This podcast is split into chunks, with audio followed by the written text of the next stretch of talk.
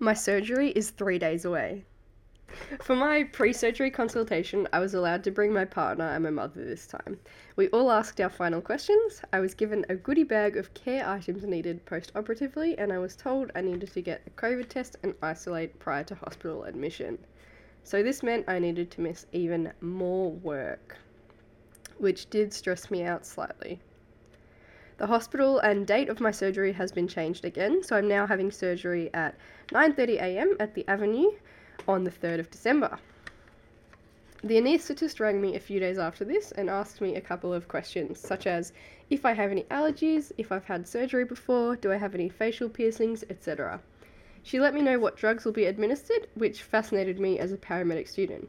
Also, she was curious as to what my surgery was for, as she's done some mastectomies for cancer patients and some for gender affirming reasons. I let her know I was non binary and my pronouns are they them.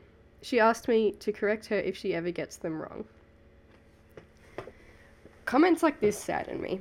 By saying correct me if slash when I get them wrong, it absolves yourself of guilt.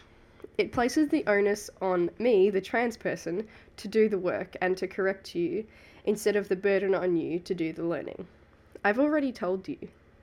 If I were to tell you my name, would you say, oh, hey, let me know when I get it wrong? No, I don't think you would. Obviously, I'm going to let you know if you mess up, but don't preface it with that. It's kind of weird. Say, hey, thanks for telling me. I'll use those pronouns for you. Um, it becomes a self fulfilling prophecy. Now, I mean no hate to this particular individual. I know she was trying her best, but it's just a phrase I'm so sick of hearing. I emailed the patient coordinator and asked if a nurse could take a couple of intraoperative pictures for me, and she said no worries at all. I also wondered whether I was allowed any visitors post op in hospital, and just as I suspected, COVID said no, which felt a little bit scary. I trust the medical professionals completely, however, I'm still very nervous for surgery. The last couple of days, I've not been sleeping very well at all. I've been having nightmares that take place on the operating table, or I just keep conjuring up things that could go wrong. I'm so ready for this surgery. I want to be in a body I recognize, but regardless, surgery is still a bit scary to me. In the lead up, I've been drinking lots of orange juice and pineapple juice because apparently the vitamin C helps with inflammation post op. I feel ready.